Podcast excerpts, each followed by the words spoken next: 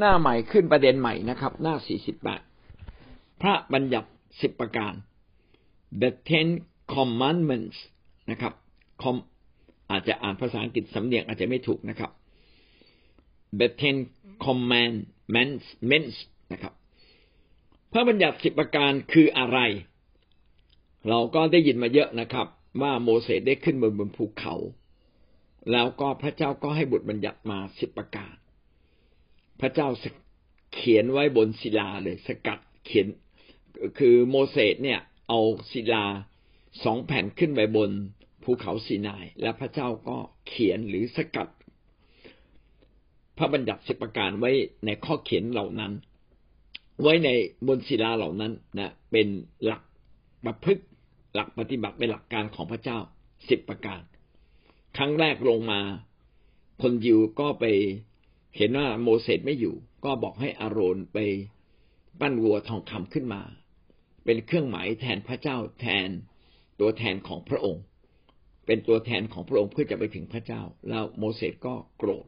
เพราะว่าก่อนหน้านี้ก็ได้บอกไว้แล้วว่า อย่ามีรูปเคารพอื่นใด แทนพระเจ้า หลังจากนั้นโมเสสก็จัดการเสร็จก็พระเจ้าค่อยขึ้นไปครั้งที่สองโมเสสก็เอาแผ่นศิลาขึ้นไป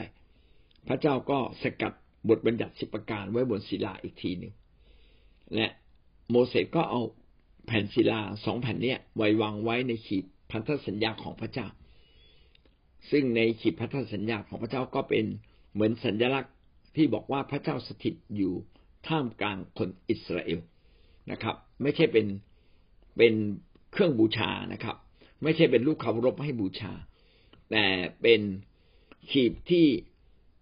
แสดงสัญลักษณ์ว่าพระเจ้าสถิตอยู่กับคนอิสราเอลทำให้คนอิสราเอลมั่นใจนะครับ เรามาดูพระบัญญัติสิบประการนั้นเป็นอย่างไรบ้าง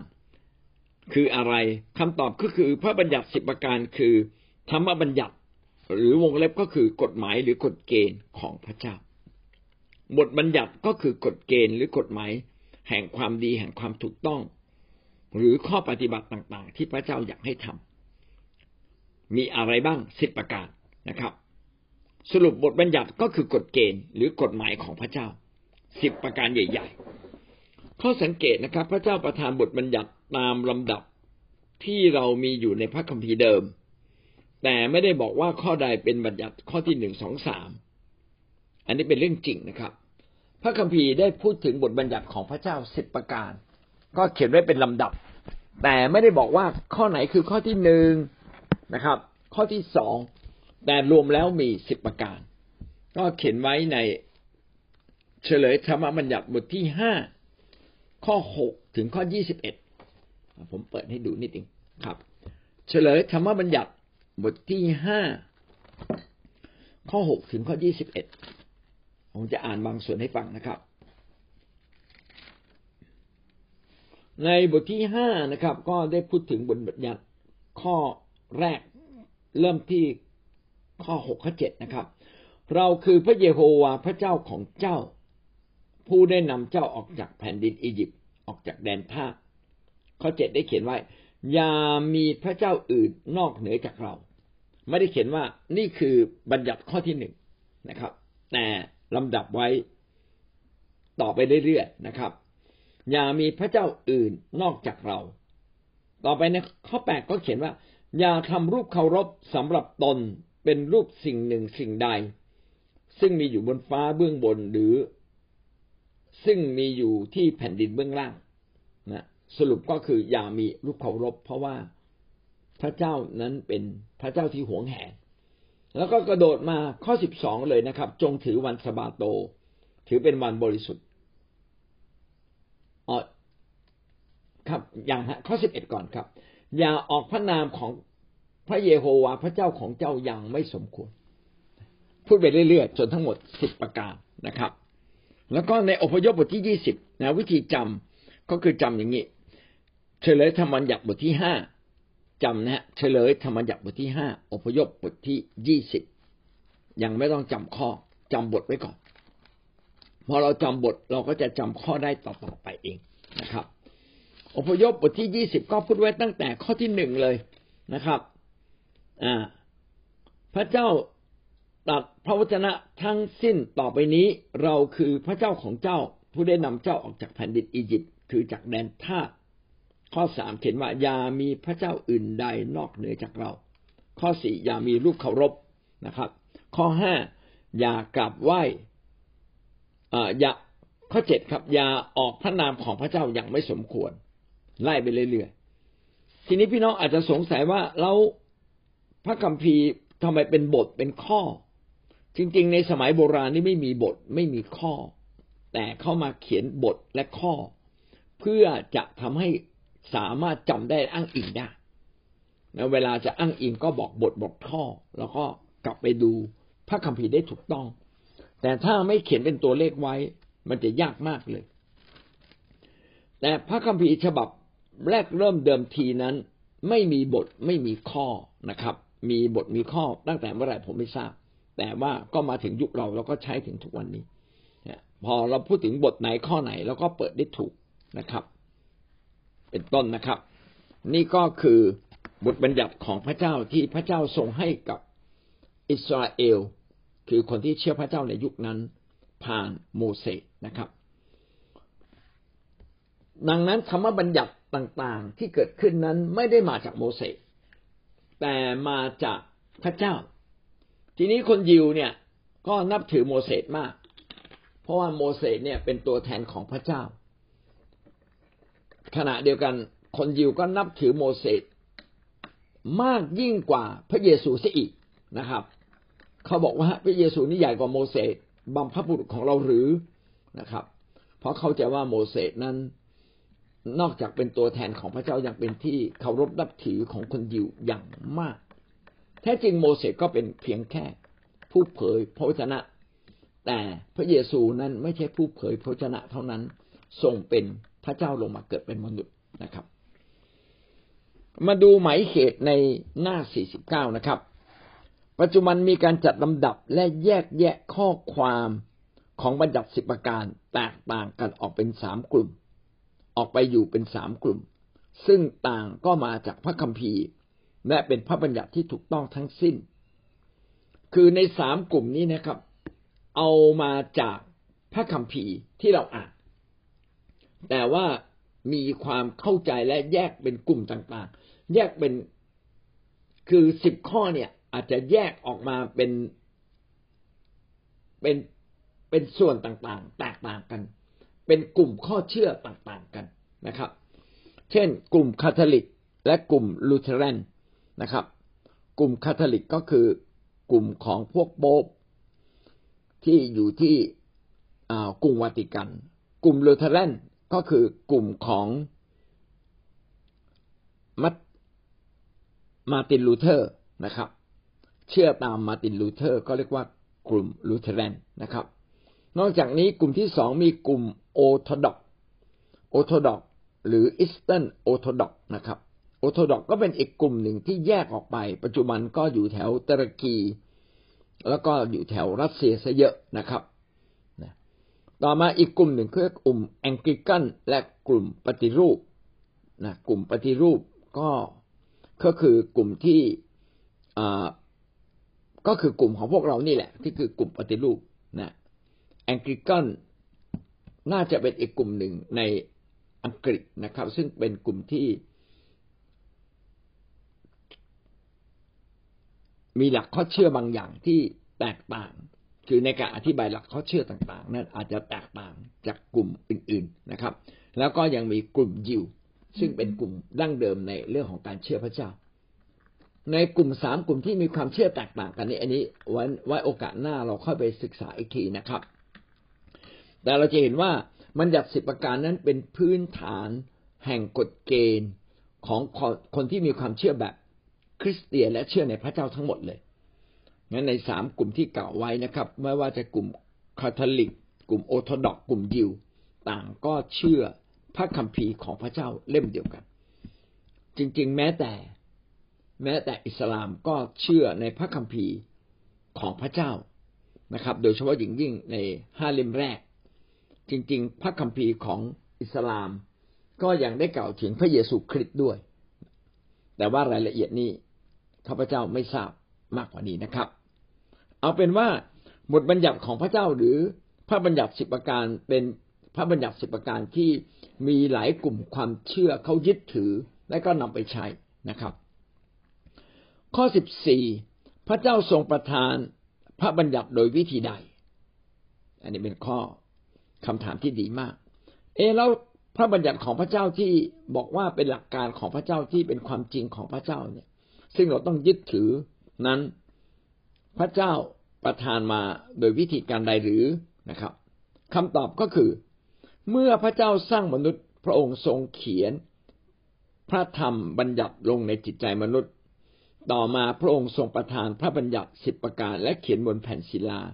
สองแผ่น ให้แก่มนุษย์โดยผ่านโมเสสโอ้เป็นคำอธิบายที่ดีมาก ถ้าเรามีโอกาสอ่านพระคัมภีร์เราจะเห็นว่ามนุษย์ทุกคนไม่ว่าจะมีศาสนาหรือไม่มีศาสนา จะเชื่อในศาสนาอะไรก็ตาม ก็จะมีบทบัญญัติของพระเจ้าอยู่ในใจ ก็คือรู้ว่าอะไรถูกอะไรผิดอะไรดีอะไรชั่ว รู้ตั้งแต่ต้นเลย เพียงแต่ความรู้และความสำนึกนี้ ไม่ได้เด่นชัดถึงขนาดอยากจะปฏิบัติตามร้อยเปอร์เซ็นตแต่เราก็เอาไอ้ความรู้ความความรู้ในจิตสำนึกเอาเนี่ยความถูกต้องและความผิด เรารู้ถึงความผิดและความถูกต้องทั้งหมดเนี่ย เรามักจะไปตรวจสอบคนอื่น มักจะไม่มาใช้กับตัวเองพี่น้องจะเห็นว่า คนส่วนใหญ่เนี่ย น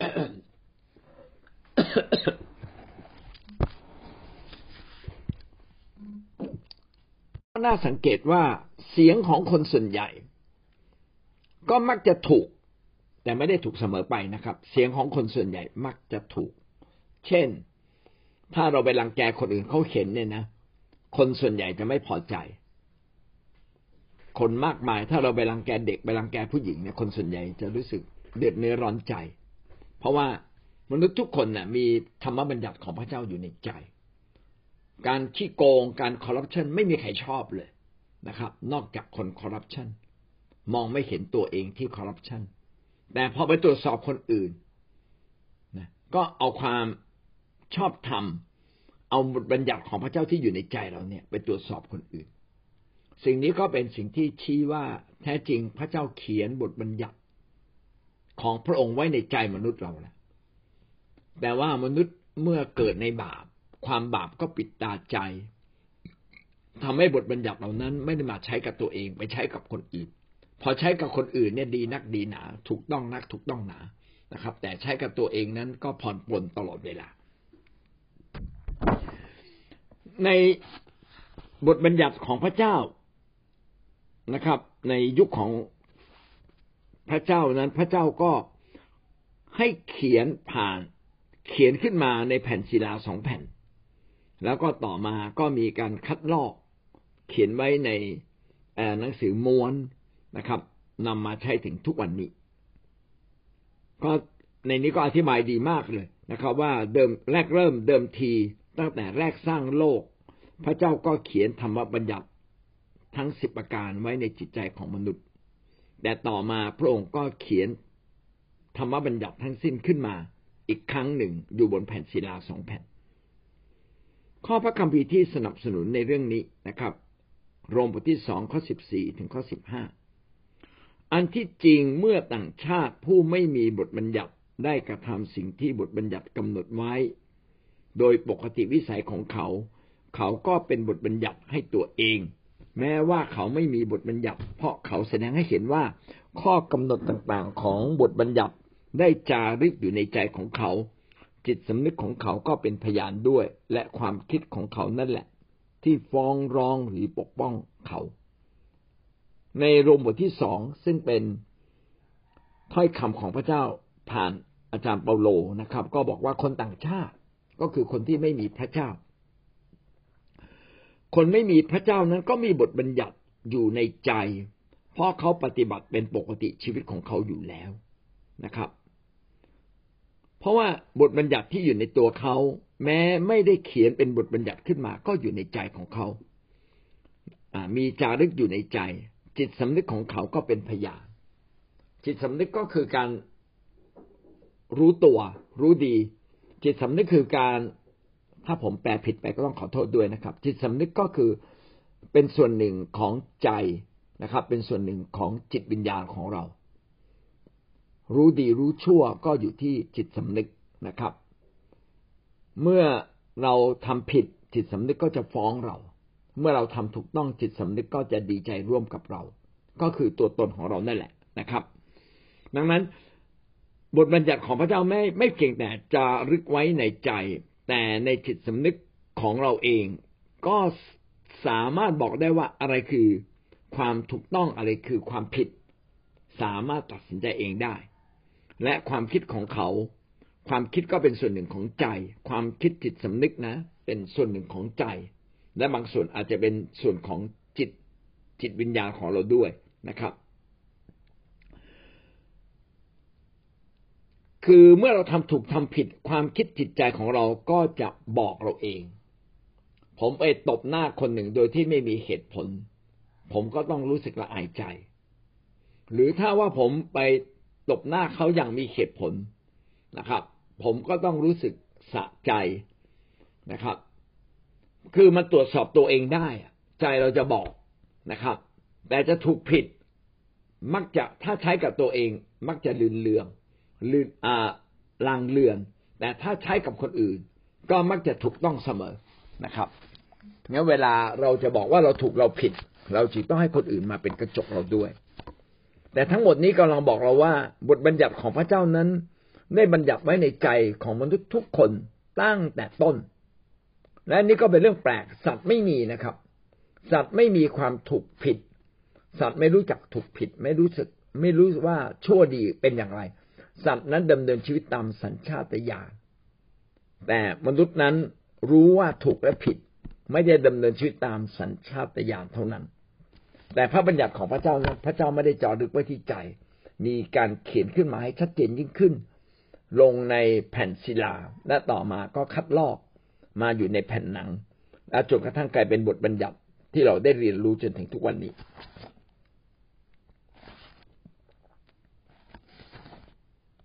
เขามีอธิบายต่อไปอีกนะครับ เรื่องจากพระคัมภีร์นะครับ พระเจ้ามีเจตนาเขียนพระบัญญัติให้แก่ชนชาติอิสราเอลโดยตรงนะครับ จากอพยพบทที่สิบเก้าและยี่สิบบทที่สิบเก้าและบทที่ยี่สิบและก็บทที่สามสิบเอ็ดข้อสิบแปดในพันธสัญญาเดิมมีกฎหมายสามประเภทด้วยกัน ประเภทแรกเป็นบทบัญญัติเกี่ยวกับจริยธรรม ซึ่งบอกให้ประชาชนทราบถึงสิ่งที่เขาควรปฏิบัติต่อพระเจ้าและต่อผู้อื่น ประเภทที่สองเป็นบทบัญญัติเกี่ยวกับพิธีกรรม ซึ่งเป็นระบบซึ่งเป็นระเบียบปฏิบัติเกี่ยวกับพิธีกรรมที่พวกเขาต้องทำในพระคัมภีร์เดิม และประเภทที่สามเป็นบทบัญญัติเกี่ยวกับการปกครอง ซึ่งเป็นกฎหมายบ้านเมืองของชาวอิสราเอล นอกจากบทพระบัญญัติสิบประการ ยังมีบัญญัติอื่น ๆอีกนะครับ เพื่อให้คนยิวนะอยู่กันเป็นกลุ่มอย่างอย่างสงบสุข แล้วก็อยู่อย่างแบบคนมีพระเจ้า ก็ได้แบ่งบัญญัติของพระเจ้าไว้สามอย่าง คือบัญญัติเกี่ยวกับจริยธรรม เช่น พระบัญญัติสิบประการเนี่ยเป็นบทบัญญัติเกี่ยวกับจริยธรรม เราต้องปฏิบัติต่อพระเจ้า และปฏิบัติต่อมนุษย์ด้วยกันอย่างถูกต้องอย่างไรบ้าง ประการต่อมาบทบัญญัติของพระเจ้าก็ยังรวมไปถึงพิธีกรรมต่างๆ ซึ่งเขียนไว้ในเลวีนิติอย่างมากมายนะครับ พี่น้องไปอ่านดู ต้องสร้างสร้างพระวิหารอย่างไร ต้องมีพิธีกรรมอย่างไรในการถวายบูชา ต้องมีวันเทศกาลต่างๆ อย่างไรบ้าง นี่เป็นเรื่องของพิธีกรรม และประการที่สามเป็นบทบัญญัติเกี่ยวกับการปกครองนะประการปกครองครอบครัวปกครองบ้านเมือง ระหว่างนายจ้าง ระหว่างทาสกับนายทาสกับลูกทาสมีดังนั้นบทบัญญัติของพระเจ้ามีมากมายนะครับ บทบัญญัติสิบประการเป็นเรื่องแค่จริยธรรม ที่เราควรจะต้องกระทำต่อพระเจ้าและต่อมนุษย์ ก็ยังมีบทบัญญัติเกี่ยวกับพิธีกรรมต่างๆ มากมาย แล้วก็เกี่ยวกับความฉลาดเฉลียวในการปกครองบ้านเมืองปกครองตัวเองปกครองครอบครัว ปกครองสิ่งต่างๆนะครับ เฉพาะกฎหมายที่เกี่ยวกับจริยธรรมเท่านั้นที่พระเจ้าทรงเขียนไว้ในจิตใจมนุษย์ แต่อย่างอื่นพระเจ้าไม่ได้เขียนนะครับ เป็นความฉลาดที่เราจะต้องเรียนรู้นะมนุษย์เกิดมาจึงต้องเรียนรู้สิ่งต่างๆ มากมาย แล้วก็จบแค่ข้อสิบสี่วันนี้นะครับ จบในจบที่หน้าสี่สิบเก้าครับ